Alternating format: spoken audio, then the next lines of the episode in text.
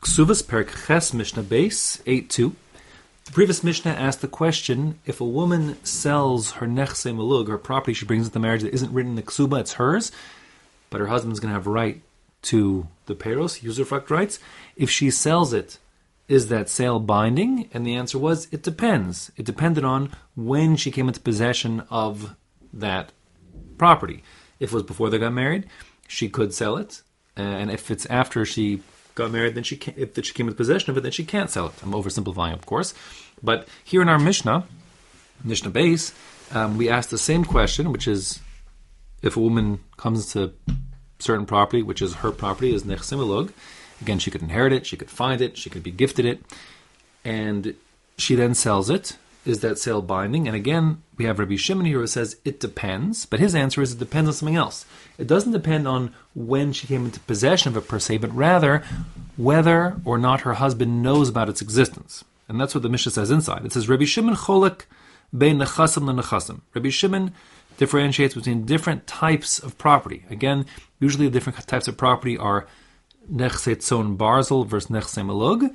And the halacha is when it comes to tzon barzel, things she brings in that are appraised and she gets a fixed value written to her ksuba, everybody agrees under all circumstances she can't sell it because um, not hers to sell. She essentially sold it to her husband at the time of the marriage for a fixed amount of money. But here, the corpus, the actual property itself, the asset belongs to her. So Rabbi Shimon says it depends. What does it depend upon? Nechasim hayedum labal, property that the husband knew about. Lo timkor, she may not sell. Vimachra v'nasna batel. And if she does attempt to sell it or to give it away for that matter, then batel, her sale or her gifting is annulled by him. He can get it back. Now, v'she'ena yidum labal, and property that the husband didn't know about, lo timkor, she may not sell. Vimachra, but if she did sell it, v'nasna, or she gave it away, kayam, then that sale or that gift is uh, binding. The husband can't undo it. So, what are nechas maidum labal? Properties that the or assets that the husband did know about or does know about. So um, there are two approaches in the Gemara. One approach in the Gemara is we're differentiating between um, real assets like property and chattels, metaltlin, other objects. And the thought is that when it comes to property, um, there's a call, there's a voice, meaning people can find out, people know about these things. And therefore, even if we're talking about a property she hasn't inherited yet, it still belongs to her, you know, great uncle, whatever it is, but it's known that she is the heiress to this property one day. That already is included in properties that the husband knows about, even if she inherits it before, during, or after, um, you know, their their marriage process. He knew about it. Um, when it comes to uh, metaltlin, movable objects, you know, some rings she got from her grandmother, so he may not know about it because how does he know about every ring that she gets from her grandmother? He couldn't know about it necessarily. Um, the other approach is that uh, indeed he knows about. Um, he knows about. He makes it his business to know. He knows about things she inherited. Even we're talking about you know movable objects. And when something said to be something he did know about, let's say it means that she had some you know great uncle that lived abroad that um, he he died and left her something, and no one knew about it. So the point is, she did inherit it, but they didn't know.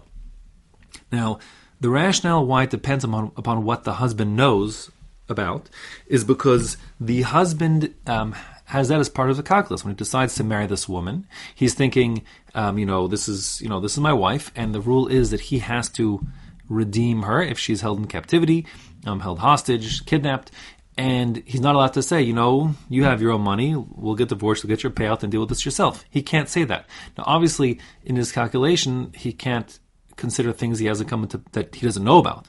Um, that he would say, you know, he would think that, and therefore, um, one pshat in the Mishnah, the pshat I'm saying here is that he um, things he doesn't know about didn't come into the calculus. He didn't know about it, and therefore he um, has no claim on it, so, so, although she sh- ought not to sell it. That's what we're saying here. She shouldn't sell it, says Rabbi Shimon, because really he has rights to those payros, and if she would predecease him, he would inherit that stuff. But since he has no claim on it, since he didn't know about it yet, um, and therefore he didn't consider it, so therefore she, if she did sell it, since it's hers, she owns a corpus of it, and he didn't know about it yet, so therefore that sale is binding. Now, it comes out that Rabbi Shimon has both a kula and a chumrah, a leniency and a stringency relative to the previous Mishnah. Because on the one hand, he's saying that things that the husband knew about, even if she came into possession of them or she even didn't even she didn't even inherit them. But either if she came into possession of them before they got married, still she can't sell it because he knew about it and that was part of his calculations. That's a stringency, meaning we're finding, so to speak, in favor of the husband. On the other hand, we're saying, let's say she inherited, you know, she had a cousin in, in Sweden who, you know, left her something in the will, which she didn't, he didn't know about, of course, and they didn't hear about it, and she found out and sold it before he got wind of it. Even if that happens after they're married, even though the previous, the Tanakh, the previous Mishnah said, whatever she sells that she comes into possession with of after they get married, she cannot sell, and any such sale would be nullified by him. Here, Rabbi Shimon saying, no, since he didn't know about it, and she sold it before he found out about it, even though she only came into possession of it after they got married, the sale is binding. So that would be, I'll call it a leniency, meaning we're finding in favor of her relative to the previous Mishnah.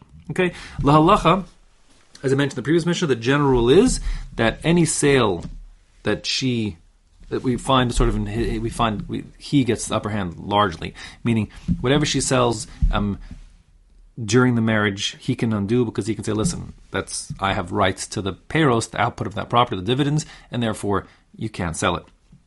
Um, but one exception to that is if we have, I'll call it both of these opinions ticked off, lakula, meaning if she sells something that he didn't know about and she came into possession of it prior to them getting married, so both the opinions the previous Mishnah, this one, both said that sale could be binding. She shouldn't do it, but if she did do it after they're married, um, it is binding. So then the halacha is that sale would be binding.